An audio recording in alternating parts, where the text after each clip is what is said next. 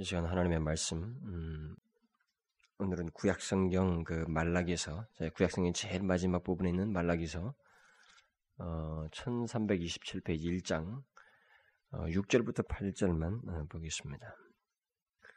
말라기서 1장 6절부터 8절, 오늘은 그 하나님의 영광에 대한 설교 다섯 번째, 어, 하나님의 영광의 장애에 대한 어, 또 다른 한 가지를 살펴봅니다. 그 말라기서 1장 6절부터 8절까지 어, 한 절씩 교독하고 우리 8절을 함께 읽도록 하겠습니다. 내 이름을 멸시하는 제사장들아 나 만군의 여호와가 너희에게 이르기를 아들은 그 아비를 종은 그 주인을 공경하나니 내가 아비일진데 나를 공경함이 어디 있느냐?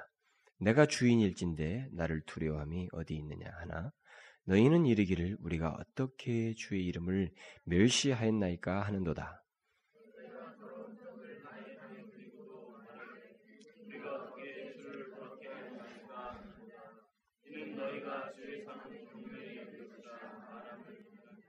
팔절다 같이 읽습니다. 만군의 여호와가 이르노라 너희가 눈먼 희생으로 드리는 것이 어찌 악하지 아니하며 저는 것 병든 것으로 드리는 것이 어찌 악하지 아니하냐? 이제 그것을 너희 총독에게 드려보라. 그가 너를 기뻐하겠느냐? 너를 간합하겠느냐? 우리는 하나님의 영광에 대한 설교 어, 다섯 번째. 하나님의 영광의 장애가 되는 또 다른 한 가지를 오늘 말씀을 드리려고 합니다. 우리는 그 지난 시간에 하나님의 영광을 그르치는 장애가 되는 것은 거룩하신 하나님을 아는 우리들이 부도덕하고 음란한 생활을 하기 때문에 생겨나는 일이다. 그것이 바로 장애가 된다라는 사실을 살펴보았습니다. 우리들이 부도덕한 그 우리들의 부도덕한 생활이 하나님을 알지 못하는 사람들에게 알려지게 되어서도 하나님의 영광이 그리고 그의 이름이 더럽혀지게 되지만 하나님의 거룩하심을 알고 있는 그의 백성들이 다른 사람들에게 알려지는 것과 아무런 상관이 없이 하나님을 뻔히 알고 있으면서도 개인적으로 은밀한 가운데서 주님을 무시하면서 지속적으로 짓는 부도덕하고 음란한 생활 또한 하나님의 영광과 그의 이름을 더럽히는 것이 된다라는 그 아모스의 지적을 살펴보았습니다. 그런데 그 저는 지난주에 이 말씀을 그 전하고 나서 마음에 큰 위축을 받았어요. 그 이유는 그 지난주의 말씀을 제가 좀 더 정확하게 설명하지 못했다는 여운이 설교를 끝나고 계속 남아 있었어요. 그래서 그렇지 못함으로 인해서 제 자신 또한 그 설교자는 설교자가 설교하면서도 받는 감동이 있게 돼 있습니다. 제 자신 또한 받은 감동이 적음으로 인해서 설교를 마치고 일종의 마음의 고통을 겪었어요.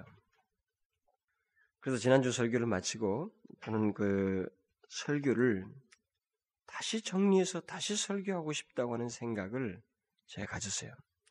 물론 그런 경험은 제가 이전에도 몇 차례 가진 적이 있습니다. 경험한 적이 있는데 그런 마음이 계속 남아 있었어요.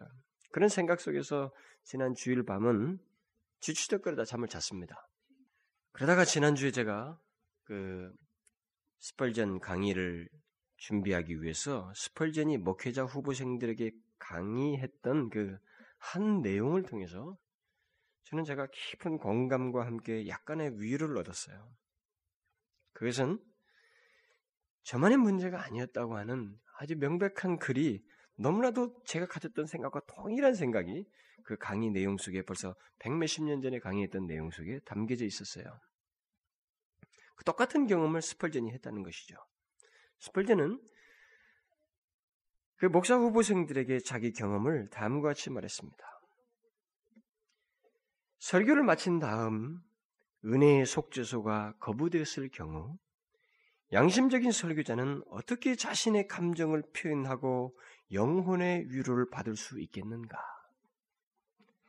미칠 것만 같은 흥분이 흥분에 사로잡힌 경우 우리가 위로받을 길은 우리의 하소연을 끙끙대며 아뢰는 것 이외에 또 무엇이 있겠는가? 실패에 대한 두려움으로 인해 고통당하는 우리가 위로받는 길은 우리의 하나님 앞에 불평하는 것 외에 어떤 것이 또 있겠는가?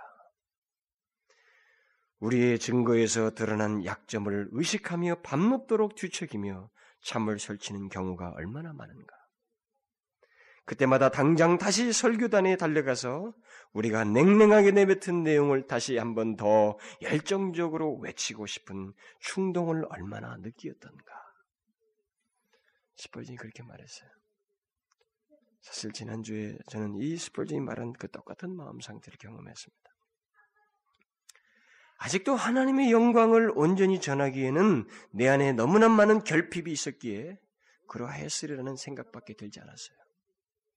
그런 면에서 볼 때 하나님의 은혜야말로 우리에게 얼마나 절실한지 그것도 매 순간 매 예배 때마다 우리의 허물을 덮으시는 하나님의 은혜가 없다면 누구도 하나님의 영광을 말할 수가 없고 그의 말씀을 대안할 수 없을 것이라는 생각을 강렬하게 하는 것입니다. 우리는 오직 하나님의 은혜를 구하는 마음으로 이 예배를 드리고 하나님을 전하며 또 하나님의 말씀을 들어야 한다는 것입니다. 그래서 은혜 줄 자에게 은혜 주시는 하나님의 은혜를 우리는 항상 예배 때마다 덧입어야 된다는 거예요.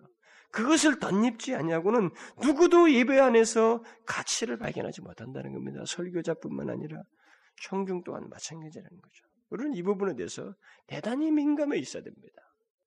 그것이 없는 그리스도인 아니 사역자요 설교자는 모두 죽은 자인 것입니다.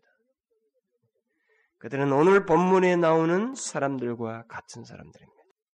너무 너무도 적절하게 오늘 우리는 하나님의 영광과 관련해서 진지하게 생각해야 할 말씀을 곧 우리의 예배를 진단케 하는 하나님의 말씀을 오늘 본문에서 발견하게 됩니다.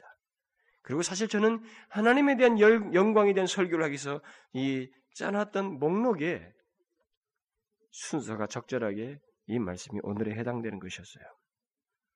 하나님께서 이 말씀을 통해서 우리에게 주는 메시지를 분명히 듣고 우리가 얼마만큼 하나님 앞에 예배하는 데 있어서 영적으로 민감해야 하는지 이 부분에 대해서 분명한 답을 얻기를 바랍니다. 하나님의 백성들이 하나님의 영광을 가장 분명하게 드러낼 수 있을 때가 있다면 그것은 그 영광이 하나님께 예배드릴 때입니다. 또 하나님의 백성들이 그의 영광을 깨닫고 그의 영광을 가장 강하게 경험할 수 있는 가장 대표적인 경우 또한 예배대예요. 이처럼 우리들이 드리는 예배는 하나님의 영광을 위한 최고의 행위이고 예배를 드리는 자들에게도 가장 영광스러운 것인 것입니다. 예배 속에서 하나님의 영광이 나타나지 않는다는 것, 또 그의 영광이 의식되지 않는다면 그 같은 예배는 속히 멈추어야 됩니다. 만일 우리가 드리는 예배 속에 하나님의 영광에 대한 의식이 없고 하나님의 영광에 대한 어떤 경험을 하지 못하고 하나님의 영광이 우리 가운데 나타나지 않는다면 우리는 그 예배를 속히 멈춰야 돼요.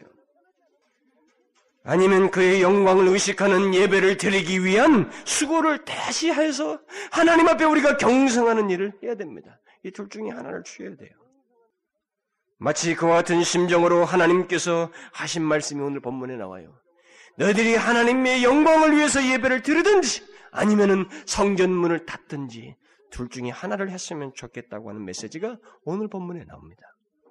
여러분들 나중에 10절에 가보면 성전문을 닫을 자가 있었으면 좋겠다라고 하는 하나님의 말씀이 나옵니다.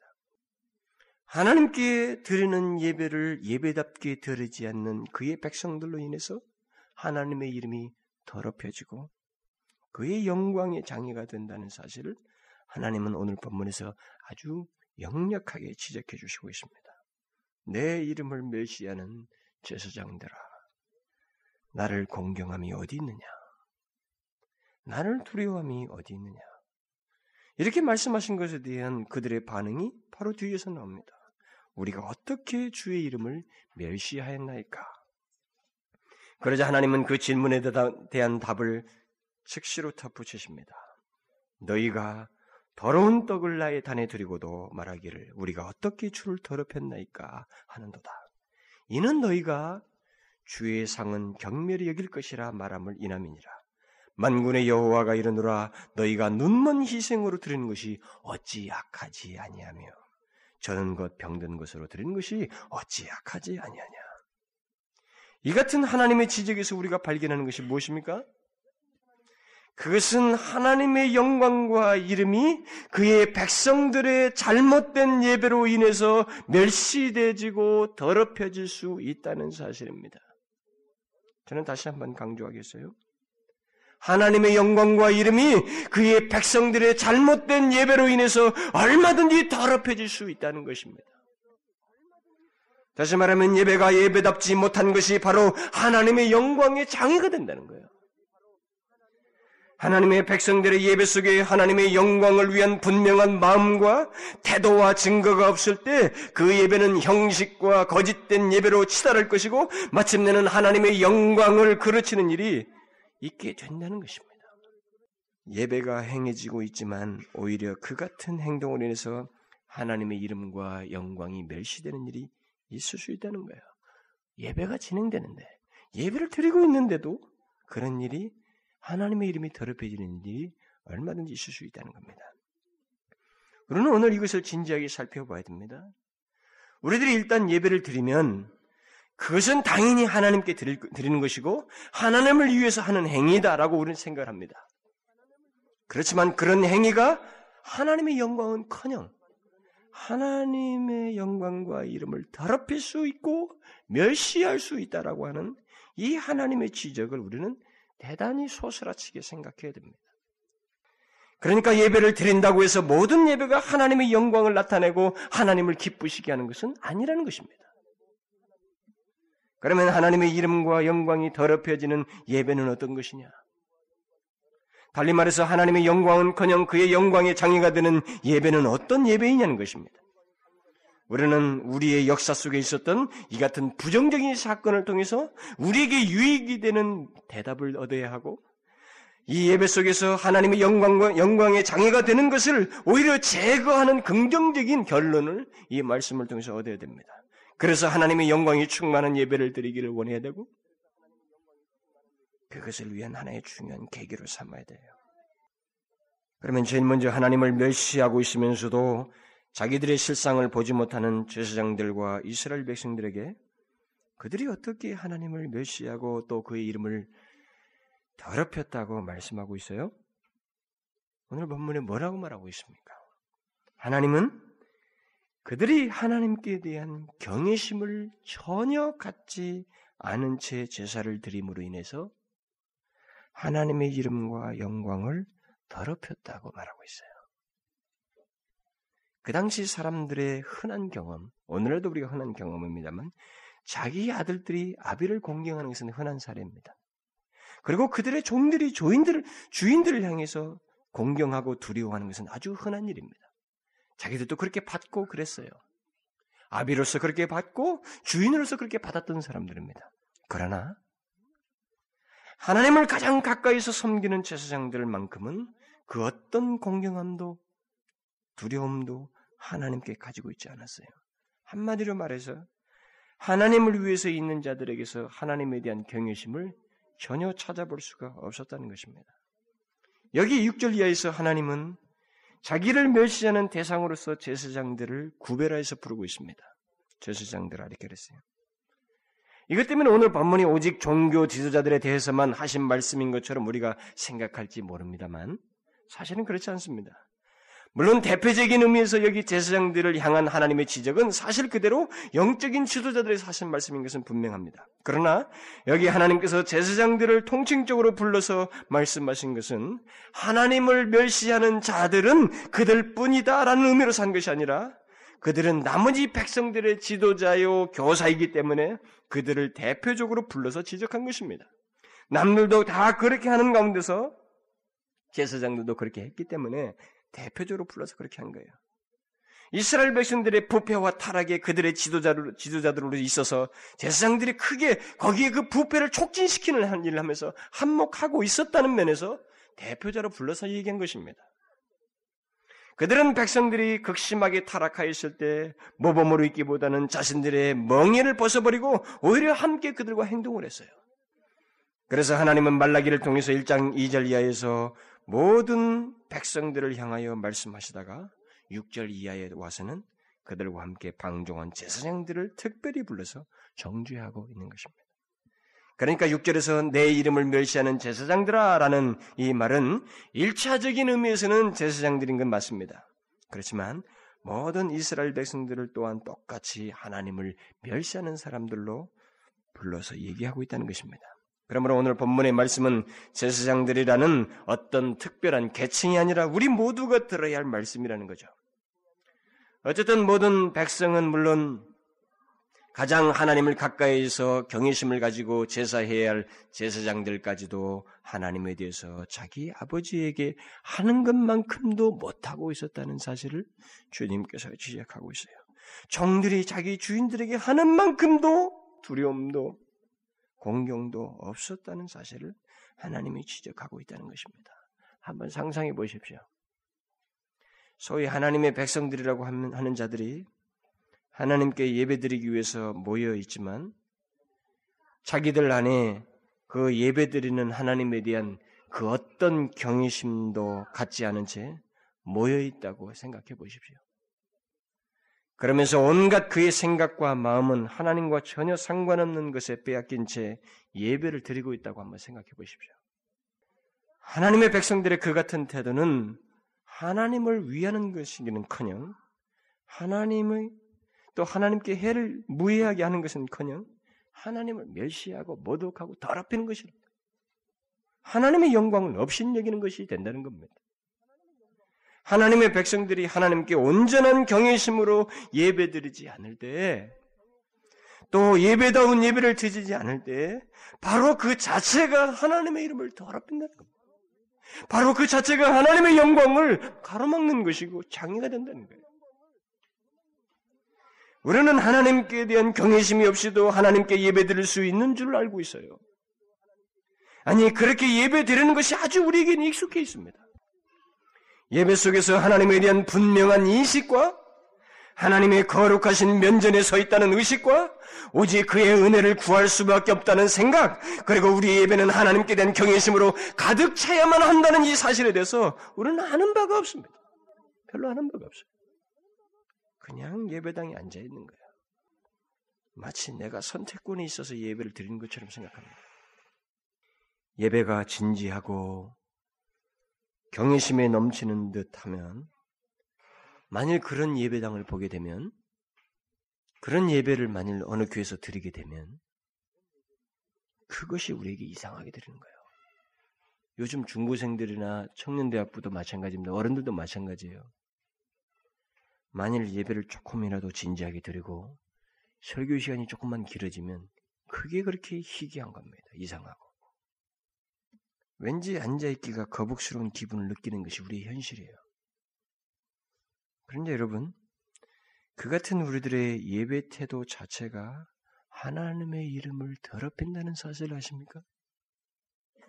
그런 식으로 예배 드리는 우리의 모습이 하나님을 위하기는커녕 하나님을 더럽힌다는 사실을 알고 있느냐는 거예요.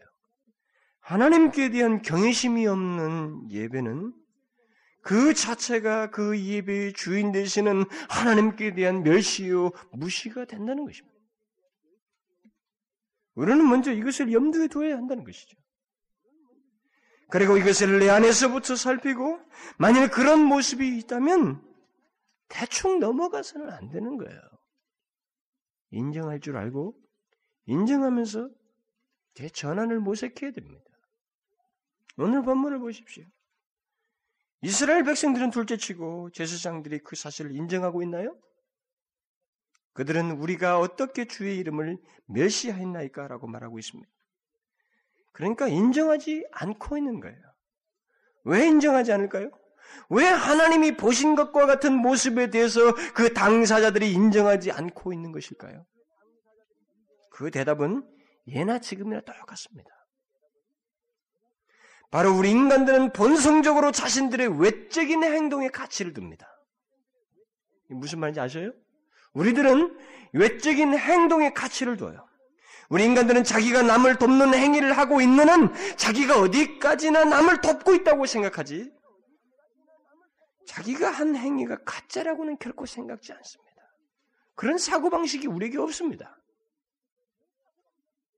하나님을 진실로 경외하지 않는 이 제사장들과 이스라엘 백성들은 그들 또한 제사를 드리고 제물을 드리는 행동을 하고 있었기 때문에 내가 그런 행동을 하는 한 하나님의 영광을 그르친다는 생각은 추호도 안 하는 거예요. 우리가 어떻게 주의 이름을 멸시하였습니까? 우리는 그렇습니다. 우리는 외적인 행동이 있는 한 나는 그 부분에 있어서 정당하다고 생각하고 싶어하는 고집과 부패된 본성을 가지고 있어요. 그래서 이들도 보십시오. 인정을 안 하고 우리가 어떻게 주의 이름을 메시아 했나이까? 이렇게 말하고 있어요.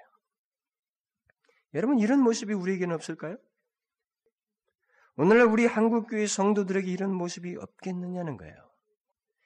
제가 믿기로는 교회를 다니는 거의 대부분의 사람들이 자신들은 하나님을 잘 경외하고 있다고 생각하지 자신들이 하나님을 멸시하고 있다고는 생각 안 하는 줄 알고 있습니다. 아무도 안 할 것입니다. 저는 그렇게 믿어요.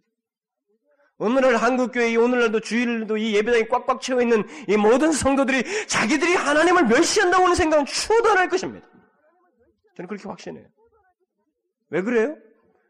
예배당이 나와 있거든요. 그들은 오늘날 시간을 내서 교회당에 나와 있거든요.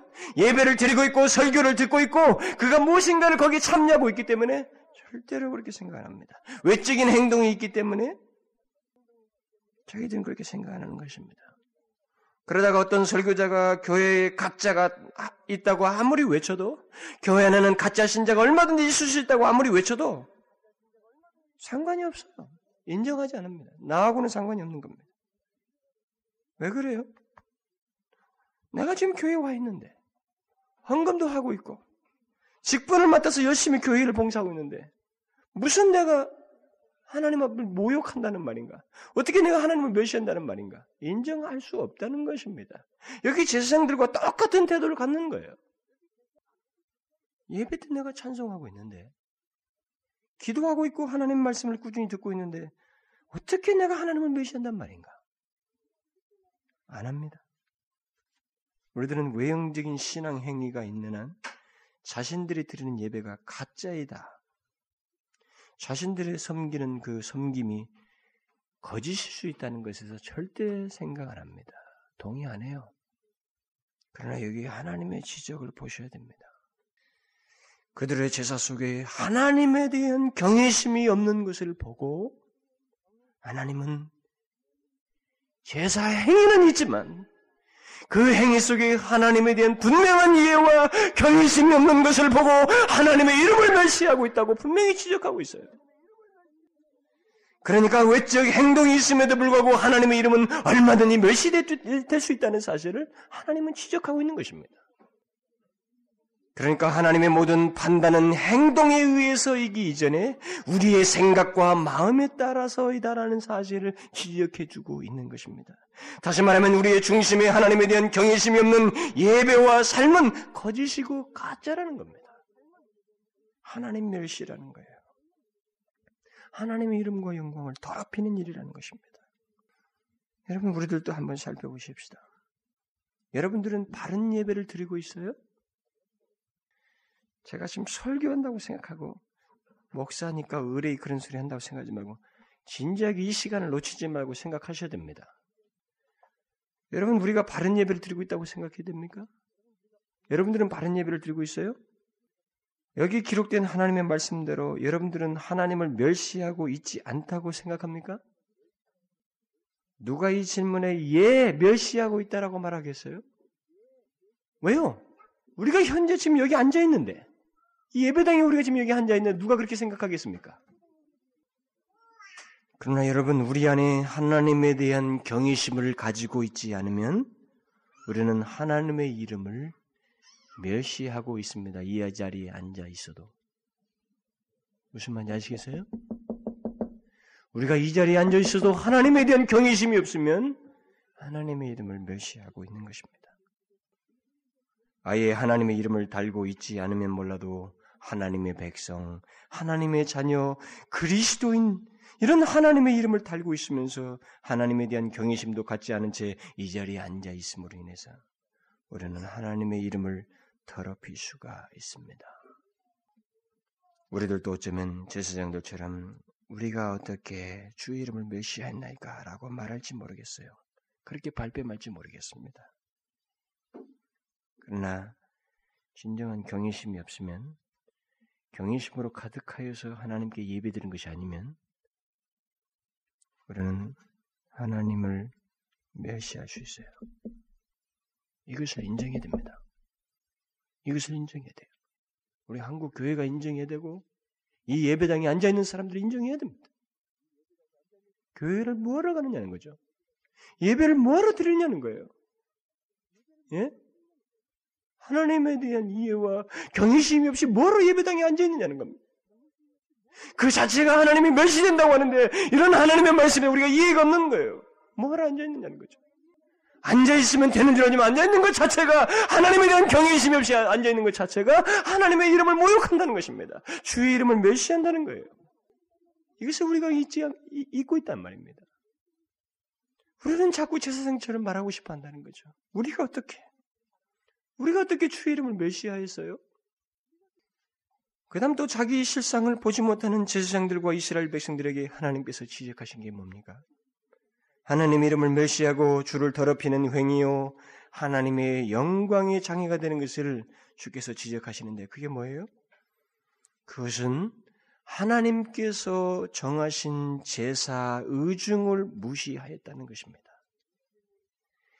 결국 제사를 더럽힘으로 그 제사를 정하신 하나님을 더럽히게 되었다는 거예요. 하나님께서는 원하시는 제사가 있습니다. 원하시는 예배가 있어요. 그런데 그것을 알면서도 백성은 물론 제사장들까지 무시하고 더럽혔다는 것입니다. 그런 행동은 제사 의식의 문제가 아닙니다. 그 의식을 정하시고 그것을 통해서 본래 나타내시고자 하시던 하나님의 뜻에 대한 무시이고 결국 하나님 자신에 대한 멸시인 거예요. 제사장들은 자꾸 우리가 어떻게 주의 이름을 멸시했으며 또 어떻게 주를 더럽혔냐고 말하면서 어떻게 어떻게를 반복하고 있습니다만 이 질문에 그렇게 하는 배우는 일단 자기들이 하나님께 제사를 드리고 있는데 다시 말하면 예배를 드리고 있는데 도대체 어떻게 잘못됐다는 건 나는 납득이 안 갑니다라는 이런 반문이거든요. 이 어떻게에 대한 하나님의 답을 들어보십시오. 하나님은 너희가 더러운 떡을 나의 단에 드리고도 이렇게 말씀하세요. 그러니까 이 말은 이스라엘의 제사장과 백성들이 어떻게 주의 이름을 멸시하고 또 어떻게 주를 더럽혔느냐에 대한 대답으로서 하나님께 더러운 떡을 드림으로써 하나님의 이름이 더럽혀질 수 있다는 것입니다. 하나님께 드리는 예배 자체가 더러워질 수 있다는 거예요. 무슨 말인지 아시겠어요? 백성들이 더러운 떡에 해당하는 것을 가져왔던 제사장들이 그때 당시에 바꿔치기 했던 자기의 유익을 위해서 좋은 떡을 가지면 싹 자기 걸 빼고 더러운 떡으로 곰팡이신을 갖다 놓았던 어쨌든 그들이 이 더러운 떡을 드림으로 인해서 예배를 더럽히고 예배 속에서 나타내고자 하는 하나님의 의중을 더럽힘으로 인해서 하나님 자신을 멸시해 버렸어요. 그들이 어떻게 주를 더럽혔냐고 한 것은 자신들이 주님을 주님을 상대로 직접적으로는 더럽힌 적이 없기 때문에 굳이 뭐 모욕적인 말을 했거나 그런 적이 없기 때문에 도무지 납득을 안 하는 겁니다. 그런데 오늘 여기서 지적하는 것은 하나님은 너희가 나의 단을 더러운 떡을 드림으로 나를 더럽혔다 그랬어요. 자 보십시다. 하나님의 의중을 무시하고 하나님께 드리는 더러운 떡을 드린 것이 바로 하나님의 이름이 더럽혀졌다고 말하고 있어요. 그것을 8절에 가서는 눈먼 것, 저는 것, 병든 것을 드린 것을 추가적으로 언급하고 있습니다. 그러니까 하나님의 이름을 멸시하고 주를 더럽히게 한 것은 그 어떻게에 대한 주님의 대답은 그들이 직접 주님을, 주님 자신을 더럽혀서 더럽힌 것이 아니라 하나님께 더러운 제물을 드리고 도저히 드려서는 안 되는 것을 드림으로 인해서 주를 더럽히고 주의 이름을 멸시했다는 것입니다. 하나님의 영광을 짓밟았다는 거예요. 우리는 여기서 하나님의 이름과 영광이 어떻게 더럽혀지게 되는지를 발견하게 되는 것입니다. 곧 하나님의 이름과 영광이 더럽힘은 우리가 직접 하나님을 모독하지 않아도 얼마든지 가능하다는 거예요.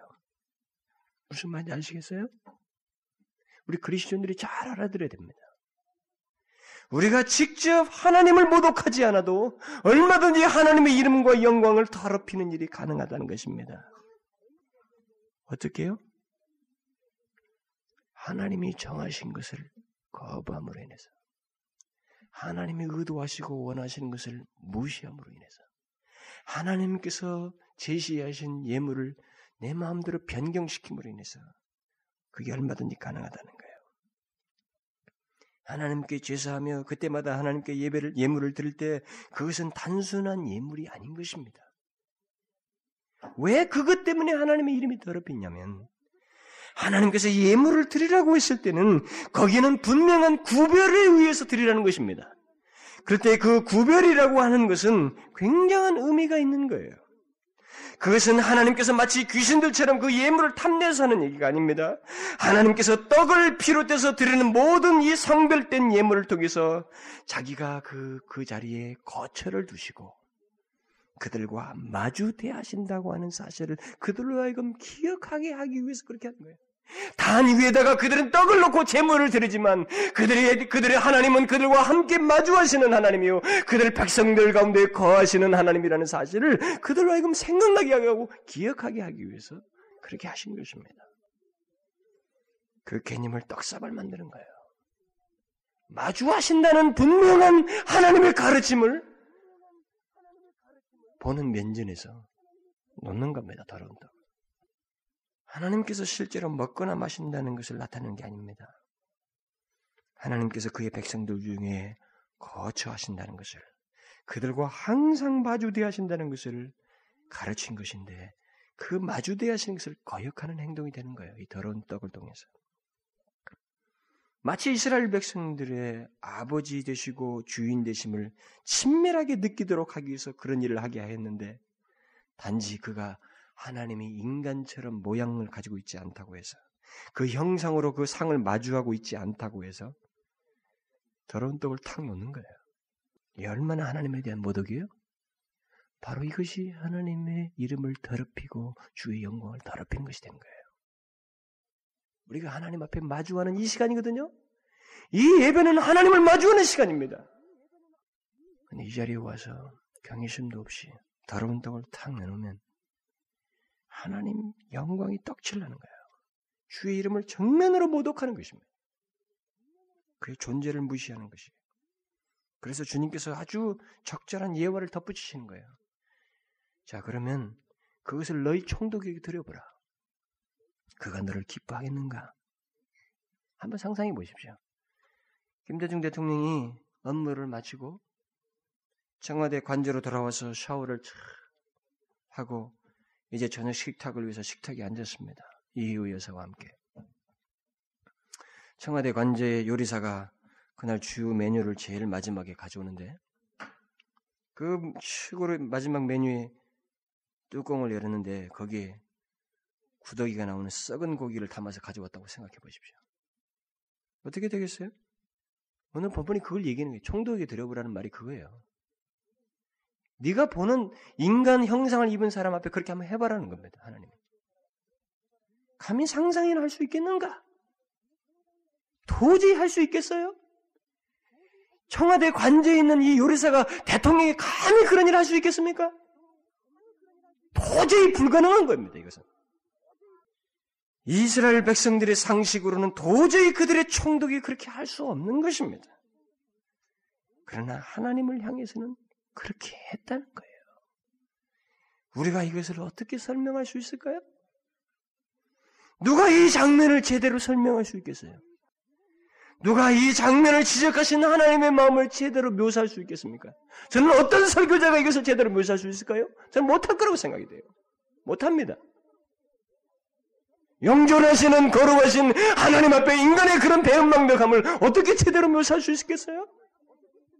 못합니다. 그저 비유로 총독이나 예를 들어보는 거예요. 대통령 예나 들어보는 것입니다. 이들이 하나님을 믿지 않는 이방인들이었나요? 아닙니다. 소위 하나님 백성이라고 하면서 그렇게 하나님을 모독하고 더러운 제물로 하나님을 더럽혔어요. 하나님의 영광을 없인 여겼습니다. 그러면 그러면 우리에게는 이런 일이 없을까요? 우리는 하나님께 더러운 떡을 드림으로 하나님을 더럽히는 일은 더럽히는 일이 없을까요? 아마도 우리 대, 우리들 대부분은 여기 본문에 나온 제사장들과 이스라엘 백성처럼 우리가 어떻게 주를 더럽혔나이까 이렇게 말하고 싶을 것입니다. 오늘 여러분 가만히 들어보십시오. 여기 더러운 떡이 우리에게 무엇을 의미할까요? 속히 도살장이나 동물 쓰레기통에 버려야 할 눈먼 것과 전 것과 병든 것이 우리에게 의미하는 것이 무엇이겠느냐는 거예요. 여러분 여기 더러운 떡은 잘 들으십시오. 여기 더러운 떡이 의미하는 것은 하나님보다 나를 먼저 생각하고 난 뒤에 드리는 모든 예물을 지칭하는 것입니다. 무슨 말인지 아시겠어요? 여기 더러운 떡은 하나님보다 나를 먼저 생각하고 난 다음에 드리는 모든 예물을 막나는 거예요. 그걸 기억해야 됩니다. 여기 제사장이나 백성들이 더러운 떡과 저는 것, 병든 희생을 드린 것은 하나님을 먼저 생각해서 드린 것이 아닙니다. 자기를 먼저 생각하고 자기 앞가름부터 하고 난 다음에 드린 제물이었어요. 그러니까 여기 더러운 떡이 무엇이냐는 항목을 만들 수 있는 게 아닙니다. 만들 필요조차도 없어요. 이것은 전적으로 우리의 마음과 관련되어 있는 것입니다. 우리가 하나님보다 자신을 먼저 생각하고 하나님께 드리는 예물은 모두 더러운 떡, 저는 것, 병든 것이 되는 것이에요. 더 구체적으로 말해볼까요? 우리가 하나님께 드리는 것은 물질만 있는 것이 아닙니다. 우리는 물질, 곧 헌금만 생각합니다만은 그것은 하나의 큰 부분일 뿐입니다. 그러나 우리가 하나님께 드리는 것은 물질만 있는 게 아니고 시간도 있어요. 그리고 더 나아가서 우리 자신까지 산 제사로 드리라고 성경은 말하고 있습니다. 그러나 하나님, 우리가 하나님께 드리는 것을 말할 때 가장 일반적으로 말하는 것은 시간과 물질입니다. 우리 자신을 드린다는 말 속에도 결코 결국 우리 자신의 인생을 드리는 것이 무엇인지를 자기 인생을 드리는 것을 말하는데 결국 그 인생을 드리는 것의 대표적인 것으로 시간과 물질을 말할 수 있어요. 그러면 우선 이 시간과 물질을 어떻게 드리는 것이 더러운 떡이 될 수 있는가? 앞에서도 말했지만 하나님보다 나를 먼저 생각하고 드리는 시간과 물질은 모두 더러운 떡이 되는 것입니다. 예를 들면 우리에게 시간을 주신 분은 하나님이십니다. 생명을 주시고 일정한 수명을 주시는 분은 하나님이셔요. 그렇다면 우리가 시간을 쓰면서도 항상 기억해야 할 것이 있는데 그것은 시간을 주신 시간은 하나님께 구별하여 드려야 된다는 것입니다. 시간을 주신 하나님께 구별하여 드려야 된다는 거예요. 이것이 우리가 시간을 쓰면서 항상 기억해야 될 내용입니다. 이 구별은 어디까지나 우리의 전 시간을 다 들어야 함을 대표적으로 나타내는 것입니다. 바로 그런 의미를 우리가 가장 대표적으로 나타내는 것이 예배입니다. 응? 시간을 드리는 것으로서 가장 대표적인 것이 예배예요. 시간을 구별하여 하나님께 예배를 드리는 것은 우리의 모든 시간을 주신 하나님을 기억하고 일종의 감사의 예물로서 하나님께 바치는 것입니다. 일주일 중에 하루를 떼어가지고. 그런데 만일 자기 볼 일 다 보고 자기 일부터 하고 미리 준비되었다거나 구별했다는 모습도 없이 나머지 시간을 하나님께 드린다는 것. 더 구체적으로 말하면 겨우 예배 한번 딸랑 드리고 그것도 지각을 밥 먹듯이 하고 하나님 앞에 예배를 드리면 그 예배는 더러운 떡이에요. 무슨 말인지 아시겠어요? 여러분 직장 출근 시간과 학교에서의 강의 시간을 칼같이 지키면서도 하나님께 드리는 예배에 대해 있어서만큼은 우리가 얼마든지 융통성을 부릴 수 있는 것처럼 생각하는 것이 어디서 나온 겁니까? 어디서 나온 거예요? 여러분 잘 아십니까? 그 더러운 떡인 줄 아셔요? 그것은 더러운 떡인 것입니다. 이미대로 우리가 예배를 오가면서 이 예배를 변형시킬 수 있는 것처럼 나머지 시간을 덜렁 던지는 것처럼 드리는 이 태도는 더러운 떡입니다. 그렇게 볼 때 이 말라기 시대 대부분의 사람들이 하나님 앞에서 더러운 떡을 드렸던 모습이나 별로 다를 바 없는 모습이 우리들의 현실 속에 있지 않겠어요? 저는 영국에서 돌아왔, 아니, 호주에서도 돌아왔을 때 잠깐 틈이 생겨서 제가 이 교회 몇 군데 가봤습니다. 부지기수입니다. 3분의, 5분의 2는 지각해요. 큰 교회들이 다 그렇습니다. 제가 예배를 그토록 소중히 여기고 그것을 강조하는 것은 예배 드리는 모습과 태도 속에 그 사람의 믿는 것, 그 사람의 영적 상태, 심지어 그 사람의 영원한 운명까지도 보입니다. 거기서. 저는 확신해요. 예배 드리는 모습 속에서 그 사람의 전체가 다 나옵니다. 이 사람이 진정한 그리스도인지, 하나님에 대한 경외심이 있는지, 하나님을 참으로 믿는 신자인지 거기서 보이는 것입니다. 아무런 하나님에 대한 의식이나 경외심도 없이 예배드리고 그것도 예배에 나왔다가 안 나왔다가 하고 겨우 한 번 정도나 오가는 사람을 보고 무슨 영적인 신뢰를 두며 어떻게 말할 수 있어요? 어떻게 여기 말라기와 연결시켜서 그를 인정해 줄 수 있겠습니까? 이 같은 식으로 예배당을 드나드는 사람은 모두 하나님께 더러운 떡을 드리고 있는 것입니다. 10절에 있는 대로 하나님께서 아예 성전문을 닫아서 그런 사람들을 못, 도, 못 들어오도록 했으면 좋겠다고 하고 있어요. 시간뿐입니까? 잘못된 우리들의 예물, 이 물질도 더러운 떡으로 불려지고 있어요. 오늘 본문에 나타난 상황은 이 물질을 더욱 잘 묘사해 주고 있습니다. 하나님께 떡을 드리고 어떤 희생양 같은 제물을 드린다는 것은 일종의 물질입니다. 하나님은 우리들에게 제물, 다시 말하면 우리의 생활 중에서 쓰는 소유나 비용의 일부를 하나님께 드리라고 하셨어요. 그 이유는 시간과 같은 의미인 것입니다. 우리의 인생들의 소유한 모든 것을 하나님이 주신, 주셨다는 거예요. 선물로 주셨다는 것입니다. 항상 이 얘기하는 것입니다만은 우리는 이 사실을 인정하고 싶어 하지 않습니다. 내가 직장에 들어가서 내가 수고해서 얻은 봉급인데 또 내가 수고해서 얻은 이 모든 대가인데 어떻게 이것이 하나님이 주신 것이냐? 우리들은 그렇게 생각합니다. 그러나 이스라엘의 예를 들어서 우리가 설명을 하면 그들이 가난에 들어가게 될 때, 가난에서 얻은 모든 소유와 양식이 만일 하나님께서 그들을 가난에 들어가게 하시지 않았다면 그들이 어디서 그런 소유를 얻을 수 있어요? 하나님이 그들의 능력을 통해서 여리고성을 무너뜨리며 요단강을 마른 그 걷도록 하시는 역사가 있지 않았으면 어떻게 가난해서 그 소유를 얻을 수 있었습니까? 또 최초의 인간 아담도 하나님께서 에덴이라는 이 풍요로운 삶의 터전을 먼저 주신 것입니다. 하나님께서 아담에게 씨를 네가 만들어서 심으라고 하지 않았어요. 그가 만들어져서 눈을 떴을 때 하나님은 풍요로운 나무들과 열매들과 양식들을 이 땅에 배설해 주었습니다. 그 상태에 인간이 들어온 거예요. 거기서 하나님이 배설한 것을 얻기 시작한 것입니다. 우리도 같은 맥락에서 생각해야 된다는 거죠. 바로 그와 같이 이미 하나님께서 배설한 이 땅에 우리가 잠시 유숙하러 들어온 것입니다. 하나님이 이것을 쓰고 있는 것이에요. 게다가 하나님께서 재물을 얻을 수 있는 능을 주셨습니다. 만일 재물을 얻을 수 있는 능을 주셨다는 말이 무엇인지를 알고 싶으면 병원의 중환자실에 가보면 알아요. 중환자실에 한번 가보세요. 우리는 시작을 잊고 있습니다. 우리의 처음 시작을 잊고 있어요.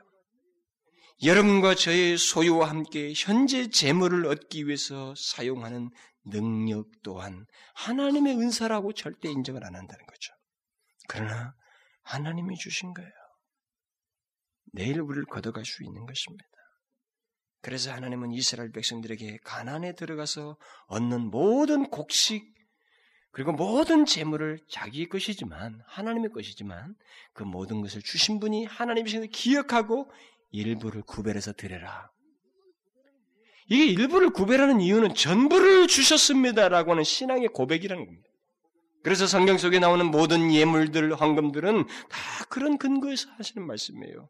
11조라는 것도 10분의 10이 하나님의 것이지만 그 중에 10분의 1을 구별해서 대표적인 의미로 드린다는 것입니다. 그런데 자기에게 있는 물질을 자기부터 생각하여 쓰고 하나님께 나머지를 드린다고 하면 그것은 더러운 떡이 되는 것입니다. 마치 생일 케이크 중에 손님들이 다 먹고 남은 마지막 조각을 하나님께 던져주는 격이 되는 거예요. 성경에서 재물을 말할 때마다 희생 재물이라는 말을 씁니다. 희생 재물. 오늘 본문에도 눈먼 희생이라고 그랬어요. 왜 이렇게 이런 희생이란 말을 붙였습니까? 그것은 우리가 귀하게 아끼는 것을 포기함으로 드린다는 겁니다. 모든 하나님 앞에 드리는 재물의 희생 재물은 이런 희생의 정신이 있어야 된다는 거죠. 뭔가 부담을 느끼고 드린다는 거예요. 하나님께 하나님께서 주셨다는 걸 기억하고 부담을 느끼고 드린다는 것입니다. 그러니까 부담 없이 형식적으로 양심상의 가책에 의해서만 던지는 예물은 더러운 떡이 되는 거예요. 한번 잘 생각해 보십시오.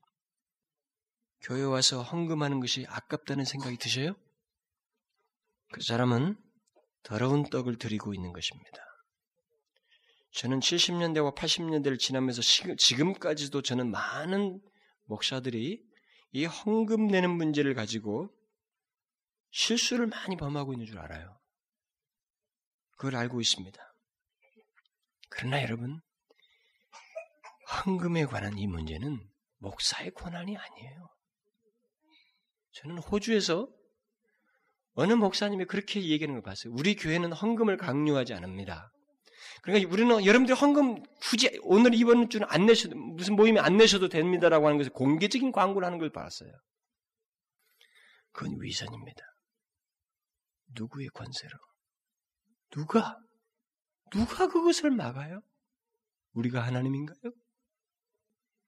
저는 넌센스예요. 너무 지독한 넌센스입니다.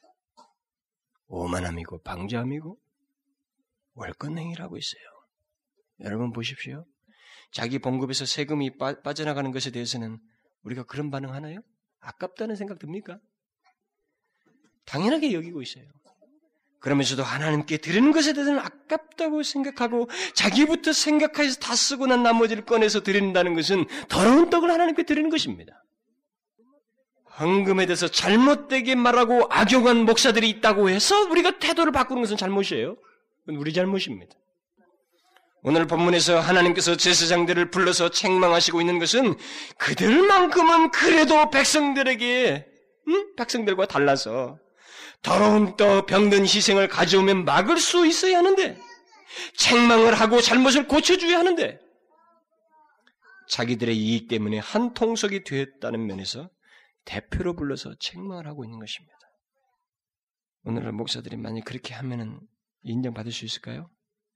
성도들이 막 움직여 버려요.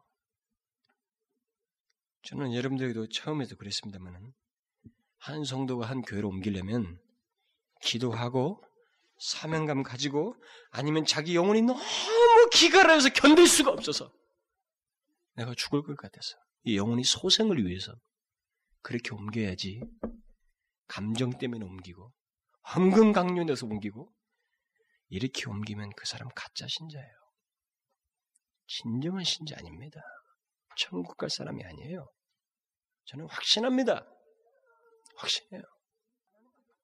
오늘 본문에서 하나님께서 제사장들에게 왜 너마저도 똑같이 이러느냐고 말씀하시는 거예요. 그러니까 당연히 목사만큼은 그러지 말아야 된다는 거죠. 오히려 책망해야 돼. 그래도 헌금 내주니 감사해. 당신에게 헌금 내는가요? 하나님께 헌금 내는 건데 거기에서 바르게 내지 못하는 것을 막지 못하고 거기에 동조하는 목사를 어떻게 하나님 가만히 놔두겠어요? 멸시하는 것입니다. 하나님의 이름을 더럽히고 있다는 거예요. 이런 면에서 더럽고 추한 것이 성직자 같을 수 있어요. 오늘날 우리 한국교회의 부패 원인 중에 하나는 그것입니다. 우리들이 괜찮게 말해도 되는 것처럼 목사들이 생각하고 있고 책망할 줄 모르고 권쟁할 줄 모르고 거기에 동조하는 것이 원인 중에 하나예요. 하나님의 영광과 이름의 차원에서 더러운 떡을 막을 수 있어야 되는 거예요. 그리고 여러분과 저는 더러운 떡을 들어서는 안 되는 것입니다. 내가 드린 더러운 떡 때문에 하나님의 이름과 영광이 이 예배당 안에서 무시되고 있고 그의 존재가 무시되고 있다는 사실을 우리 생각해야 돼요. 생각해야 됩니다. 하나님의 영광을 위해서 이 말을 그렇게 쉽게 쓰는 게 아닙니다. 그것은 많은 내용을 가지고 있어요. 경외심을 가지고 하나님에 대한 의식을 가지고 내 정성을 다하여 삶을 드리는 것으로서 시간과 물질을 구별하여서 전부를 주신 하나님을 기억함으로 드리는 데서 주의 영광이 드러난 것이지. 내 힘으로 변형시킨다고 했을 때 영광은커녕 하나님의 이름을 더럽히는 것입니다. 저는 여러분 우리 교회에서 여러분들은 처음부터 철저하게 이 부분에 대해서 양육을 받아야 됩니다. 제가 교회 시작하자마자 하나님의 영광에 대해서부터 설교를 하는 것은 그것이 없으면 온전하게 영광을 나타내는 모습이 없으면 우리는 그리스도와 무관한 자입니다. 하나님과 무관한 자예요. 예배당에 앉아 있어도 소용없습니다. 열심히 다니고 있어도 소용없어요. 하나님과 무관한 자입니다. 이것을 기억해야 됩니다. 하나님의 영광을 위해서 우리는 존재해요. 교회도 마찬가지고 그리스도인도 마찬가지입니다. 우리 안에 하나님의 영광의 장애가 되는 이 더러운 예배, 경외심이 없는 예배, 더러운 떡을 드리는 태도, 이것을 고쳐야 돼요. 이것을 먼저 제거해야 됩니다. 주의 영광을 위해서라는 말만 쓸 게 아니라 먼저 이런 장애부터 제거해야 돼요. 그렇게 해서 우리를 통해서 온전한 영광이 하나님께 드려질 수 있도록 그렇게 해야 됩니다. 기도하겠습니다. 어, 하나님, 하나님 저희들은 너무나도 잘못된 것에 익숙해 있습니다. 우리는 예배당에 오는 것만으로도 마치 하나님께 자선이라도 베푸는 것처럼 우리는 마땅히 하나님께 경외심을 가지고 예배 드리는 것처럼 생각하여서 우리가 어떻게 주를 더럽혔나이까 라고 반문하기를 좋아합니다. 그러나 우리가 경외심을 갖지 아니하고 이 자리에 앉아 있으면 그것이 더럽히는 것이 되고 주의 영광을 가로막는 것이 된다는 것입니다.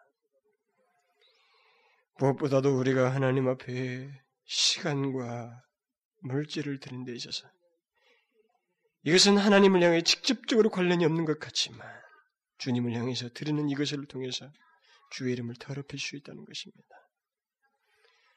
하나님 앞에 더러운 떡을 더 이상 내놓지 않게 하여 주옵소서. 우리가 경외함으로 서게 하시고 진실함으로 서게 하시고 온전한 예물을 드리게 하시며 하나님의 영광이 장애가 될 만한 것들을 제거함으로 진실하게 서게 하여 주옵소서. 오 하나님 비록 적은 무리지만 저희들을 통하여 구겨진 주의 영광, 짓밟힌 주의 영광을 이 조국 교회 위에 선포하여 주시옵소서. 반드시 하나님의 영광이 드러나기를 원하나이다. 하나님의 영광이 우리의 생명보다도 중요하다는 것이 알려지게 하여 주시옵소서. 우리 교회의 존재조차도 이것을 위해서 있게 하시고 우리 모두가 주의 영광을 위해서 있게 하여 주옵소서. 우리의 삶 중에 날마다 하나님의 영광을 드러내는 신실한 참된 백성들, 그리스도인들 되게 하여 주옵소서. 예수 그리스도의 이름으로 기도하옵나이다. 아멘.